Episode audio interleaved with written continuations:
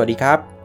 คุณกำลังฟังตลาดวายพอดแคสต์ประจำวันศุกร์ที่ 1 พฤศจิกายน 2562 ครับ วันนี้คุณอยู่กับน้าแดงจรุนพันธ์วัฒนาวงศ์นะครับ ก็ก่อนอื่นนี้ต้องแสดงความเสียใจกับเพื่อนๆด้วยนะครับ จริง ๆ วันนี้เนี่ยด้วยความที่เป็นเทปแรกเนี่ยผมตั้งใจจะเอาเพลงสนุกๆมาเป็นเพลงนำรายการ แต่ว่าพอเจอตลาดแบบนี้นะครับ เจอผลลอตเตอรี่แบบนี้นะครับ 79 ล่าง 75 บนเนี่ยตลาดหุ้นลบไป 8.9 จุดเนี่ยผมว่าอารมณ์เนี่ยมันคงไม่พร้อมที่จะสนุกกันนะครับ แต่ว่าไม่เป็นไรนะฮะในเมื่อเป็น EP แรกก็ต้องถูกรับน้องแบบนี้นะฮะโทษฐานที่ตั้งชื่อรายการว่าตลาดวายสำหรับรายการเราเนี่ยจะมีเนื้อหาอยู่ 3 ชุดนะครับ ชุดที่1เนี่ยจะเป็นเรื่องเกี่ยวกับภาวะตลาด คล้ายๆ จะสรุปภาพรวม แล้วก็อารมณ์ของตลาดว่าวันนี้เกิดอะไรขึ้น นะครับ จากนั้นก็จะเป็นเรื่องของประเด็นร้อนๆในวันนี้ แล้วก็สิ่งที่ได้เรียนรู้ในวันนี้ด้วย แล้วก็ตบท้ายด้วยในพรุ่งนี้หรือว่าสัปดาห์หน้าเนี่ยจะต้องเจออะไร เราจะได้เตรียมพร้อมสำหรับการลงทุน เอาไว้ที่ภาพตลาดก่อนนะครับ ในช่วงเช้าเนี่ยตลาดเนี่ยเปิดบวกได้เพียงแค่ 5 นาที จากนั้นก็ปรับตัวลงอย่างต่อเนื่องนะครับ แล้วก็ตอนใกล้ๆเที่ยงครึ่งเนี่ยก็โงหัวขึ้นมา แต่ว่าพอบ่าย2โมงปุ๊บเนี่ยนะครับทุกอย่างก็เริ่มกลับเป็นเหมือนเดิม คราวนี้ไม่มีโงหัวเลยนะครับคือพุ่งลงทางเดียวเลยนะครับโดยหุ้นที่เรียกว่าเป็นผู้ร้ายสำหรับในวันนี้เนี่ยหลักๆกก็จะมีตัวของ CPO นะครับลบไป 3%แล้วก็อีกตัวหนึ่งคือตัว Jazz นะครับลบไปฟลอร์เลยนะฮะ 30%ทั้ง 2 ตัวเนี่ยรวมกันเนี่ยกดดัชนีไป 3.3 จุดนะครับก็แต่ละตัวเนี่ยเรียกว่า ก็มีเรื่องของเจ้ากลมข่าวลือเนี่ยเต็มไปหมดเลย เดี๋ยวผมจะมาเล่าให้ฟังในช่วงที่2นะครับ แต่ว่าถ้าดูในภาพของเซตเนี่ยผมว่ามันเป็นเรื่องที่น่าสนใจคือ วันนี้เนี่ยปิดที่ 1592 นะครับ มันเป็นการปิดต่ำกว่าเส้นค่าเฉลี่ย 200 สัปดาห์ ตอนนี้เส้นค่าเฉลี่ย 200 สัปดาห์เนี่ยอยู่ที่ 1,602 จุด แล้วก็มูลค่าการซื้อขายอยู่ที่ 48,000ลดลงจากวันก่อนหน้าที่ 64,000 ความสำคัญของเส้นค่าเฉลี่ย 200 สัปดาห์เนี่ย คือถ้าเราดูกราฟแล้วหลับตาย้อนกันไปพร้อมกันนะฮะ ลองเคลิ้มเคลิมคนที่ขับรถอยู่อย่าหลับตานะฮะ อันตรายนะฮะอ่าคนคนที่ขึ้นรถไฟฟ้า คนนั่งรถเมล์แท็กซี่เนี่ยหลับตาได้นะฮะ คืออ่าระดับเส้น 200 สัปดาห์เนี่ยเราเคยหลุดมาแล้ว 1 ครั้งนะครับ ตอนเดือนธันวาคม 2558 เรียกว่าเกือบ 4 ปีที่แล้วหลุดลงไปนะครับ แล้วก็มีอีกครั้งหนึ่งที่หลุดลงมาก็คือประมาณช่วงเดือน ธันวาคมปี 2559 นะครับ ตอนนั้นเรื่องที่ในหลวงรัชกาลที่ 9 ได้ทรงสวรรคตนะครับ ก็หลุดไปแป๊บหนึ่งแล้วก็กลับมานะครับ แต่ว่าตอนปี 58 ธันวาคม 58 เดี๋ยวนักทุนลองเทียบกับปีนี้นะ ว่ามันเหมือนหรือต่างกันยังไงนะครับ ในปี 58 เนี่ย ตอนที่ดัชนีหลุดเส้นค่าเฉลี่ย 200 สัปดาห์เนี่ยตอนนั้นเนี่ย เซตอินดี x นะครับ หลุดยาวถึง 12 สัปดาห์เลย ถึงจะกลับมาได้ แล้วในขณะนั้นอะมันมีประเด็นที่ผมว่ามันเริ่มคล้ายๆกับปีนี้นะ แต่มันไม่เหมือนสัทีเดียว ตอนนั้นเนี่ยตอนที่หลุดอะประเด็นคือประเทศไทยเนี่ย GDP เนี่ยออกมาต่ำกว่าคาด อันที่2เนี่ยการส่งออกหดตัว 2 อันแรกเนี่ยคล้าย ๆกันฮะ อันที่3เนี่ยตอนนั้นน่ะเศรษฐกิจจีนเนี่ยมีความกังวลว่าจะเป็น hard landing หรือว่า soft landing นะครับ ก็คือเศรษฐกิจจีนจะถดถอยรุนแรงหรือเปล่า ตอนนั้นมีความกังวลกันอยู่นะครับ แต่ว่าสุดท้ายเนี่ยรอดนะครับไม่ไม่ hard landing นะครับ อันที่4เนี่ยตอนนั้นสหรัฐอเมริกานะครับมีการขึ้นดอกเบี้ยเป็นครั้งแรกในรอบ 9 ปี ตอนนี้ใกล้ไหม ผมว่าไม่ถึงกับใกล้นะครับ แต่ว่าคอมเมนต์ของธนาคารกลางสหรัฐเมื่อวันก่อนหน้าเนี่ยเขาก็พูดในลักษณะว่า โอเค ลดดอกเบี้ยไป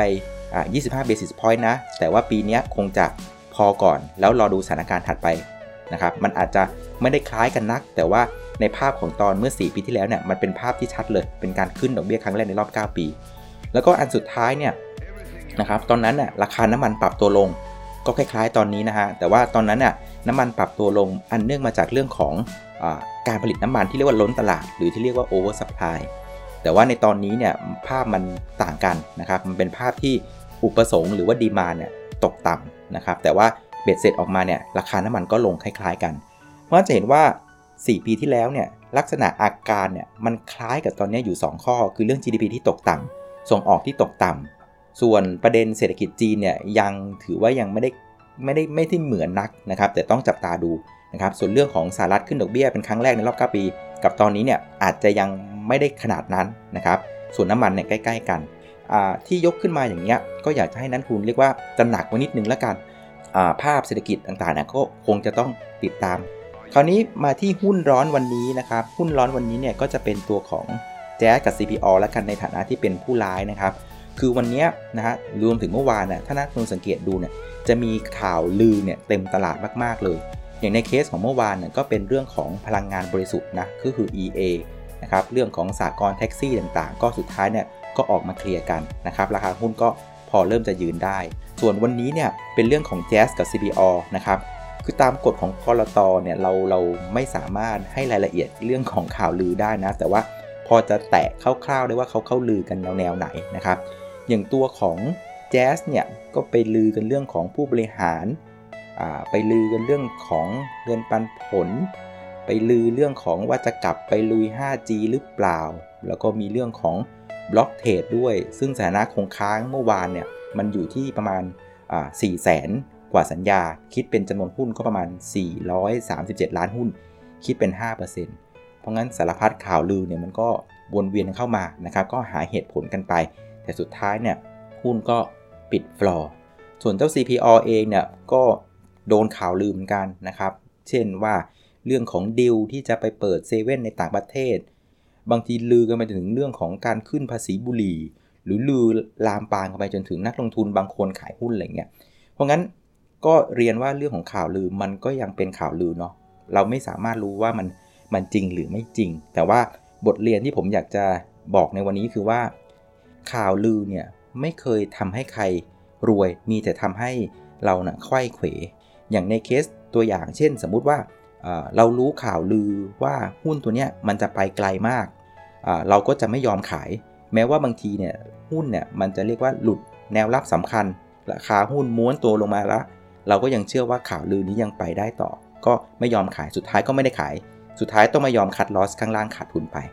หรือในทางตรงกันข้ามเนี่ยเราก็ได้ได้ข่าวลือว่าหุ้นตัวเนี้ยพื้นฐานดีมากเลย พอเวลาหุ้นมันลงลงลง เราก็ไม่ยอมขายสิเพราะเชื่อในข่าวลือว่ามันจะดี แต่สุดท้ายมันก็ไม่ดีอย่างที่คิดต้องไปขายที่ในต่ำมากๆ ก็ขาดทุนยับเยินอยากจะบอกว่า เวลาคุณได้ยินข่าวลือเนี่ยสิ่งที่คุณอาจจะต้องถามไอ้ข่าวลือที่บอกเนี่ยเรารู้เป็นคนที่เท่าไหร่นะครับ ถ้าเขาบอกว่าเอออรู้เป็นคนที่ 2 3 4เนี่ยผมว่าคุณต้องระวังละนะครับ แต่ถ้าเกิดว่าเขาบอกว่า เออ คุณนะรู้คนแรก เอออันเนี้ยค่อยน่าจะเชื่อหน่อยนะครับแต่ถ้าเมื่อไรเนี่ยเขามาบอกคุณแล้วว่าเรารู้เป็นคนที่4 5 6เนี่ยผมว่าก็ก็อยู่ห่างๆดีกว่าเพราะงั้นทางที่ดีนะฮะคือคือหลีกเลี่ยงข่าวลือเลย ไม่ว่าข่าวลือนั้นจะเป็นข่าวในเชิงบวกหรือเชิงลบเนี่ยผมว่าเราอยู่กับความเป็นจริงดีกว่า อยู่กับถ้าใครเป็นภาพของนักเทคนิคก็ดูกราฟราคาหุ้นไป ใครเป็นนักลงทุนในเชิงพื้นฐานก็ดูผลประกอบการไป จะดีกว่า สัปดาห์หน้าเนี่ยสิ่งที่เราจะต้องตามก็จะมีเรื่องของประชุมกรงงนะครับวันที่ 6 พฤศจิกายนนะครับ ก็ลองดูว่ากรงงเนี่ยจะลดดอกเบี้ยตามทิศทางของธนาคารกลางสหรัฐหรือเปล่านะครับ แต่ว่าจริง ๆ แล้วในรอบนี้เนี่ยผมมองว่าเป็นการลดเพื่อพยายามที่จะช่วยเหลือเรื่องของค่างเงินบาทนะครับ เพราะว่าตอนนี้ค่างเงินบาทยังคงแข็งมากเลยนะครับ อันที่ 2 ที่ต้องตามในสัปดาห์หน้านั้นก็จะเป็นงบการเงินนะครับ ในสัปดาห์หน้ามีงบการเงินออกมาจำนวนมากเลยนะครับถ้าผมยกตัวอย่างอย่างเช่นวันวันอังคารเนี่ยก็จะมีตัวของ GPSC TU ปูนกลางนะครับแต่ว่าเรียนว่า GPSC เนี่ยประเด็นคนไม่ได้รองงบแล้วฮะเพราะว่าทุกวันนี้ที่เทรดอยู่เนี่ยมันก็แพงกว่าราคาพื้นฐานละคงไม่ใช่ประเด็นอย่างนั้น แต่ไอตัวที่รองงบจริงๆเนี่ยผมมองว่ามันคือวันศุกร์นะครับวันศุกร์เนี่ยจะมีงบประกาศตัวของคาราบาวกรุ๊ปนะครับ CBG ตัวนี้เนี่ยเขาก็คาดหมายกันว่า กำไรน่าจะดีเรื่องของการลดต้นทุน เพราะงั้นถ้าตัวไหนเนี่ยมีความคาดหวังในเรื่องของกำไรเนี่ยก็เพราะงั้นผลกำไรจะมีผลกับการขึ้นไหวของราคามากนะครับคือถ้าเป็นไปตามคาดเนี่ยราคาหุ้นก็อาจจะมีการ sell on fact นะครับแต่ถ้าแย่กว่าคาดเนี่ยก็เรียกว่าขายทำกำไรกันแน่นอน แต่ว่าถ้าเกิดว่าดีกว่าคาดมากๆเนี่ยก็อาจจะไปต่อได้ อีกตัวหนึ่งที่น่าสนใจก็จะมีตัวของ Tesco ในวันศุกร์รวมถึงตัวของเมเจอร์ด้วย ก็จะเป็น 3 ตัวที่ตลาดเนี่ยคาดหวังกับงบการเงินของเขา เพราะฉะนั้นสุดท้ายเนี่ยสำหรับในสัปดาห์หน้าที่ผมอยากจะเน้นมากๆเลยก็คือเรื่องของดัชนีนะคืออย่างที่บอกคือวันนี้เนี่ยมันหลุดเส้นค่าเฉลี่ย 200 สัปดาห์ไปแล้ว แล้วก็มีปัจจัยหลาย ๆ อย่างนะที่มันคล้าย ๆ กับเมื่อ 4 ปีก่อนนะครับงั้นเราต้องระมัดระวังให้ดี ซึ่งทางที่ดีที่สุดเนี่ยในสัปดาห์หน้าเนี่ยเซตนะฮะควรจะต้องรีบกลับขึ้นไปให้ได้นะครับ เพราะว่าตอน 4 ปีก่อนหน้านี้เนี่ยตอนธันวาปี 58 ตอนที่หลุดเส้น 200 สัปดาห์เนี่ยพอกลับมาได้เนี่ย หุ้นก็บวกไปอีก 150 จุดเลยเพราะฉะนั้นความสำคัญของในสัปดาห์หน้าคือต้องกลับไปยืน 1602 ให้ได้อ่าแล้วครับ วันนี้ก็เรียกว่าจบไปแล้วนะฮะสำหรับเทปแรกก็ขอบคุณเพื่อนๆทุกคนที่ติดตามแล้วก็เมื่อเช้าเนี่ยอุตส่าห์เข้ามาคอมเมนต์หลายๆ เรื่องนะครับ ก็หวังว่าเทปแรกเนี่ยคงจะพอผ่านไปได้เนาะแล้วเดี๋ยวเทปถัดไปจะพยายามปรับปรุงอะไรต่างๆ ให้ดีขึ้นนะครับ ก็วันนี้ลาไปก่อนนะครับ เจอกันวันจันทร์ครับ สวัสดีครับ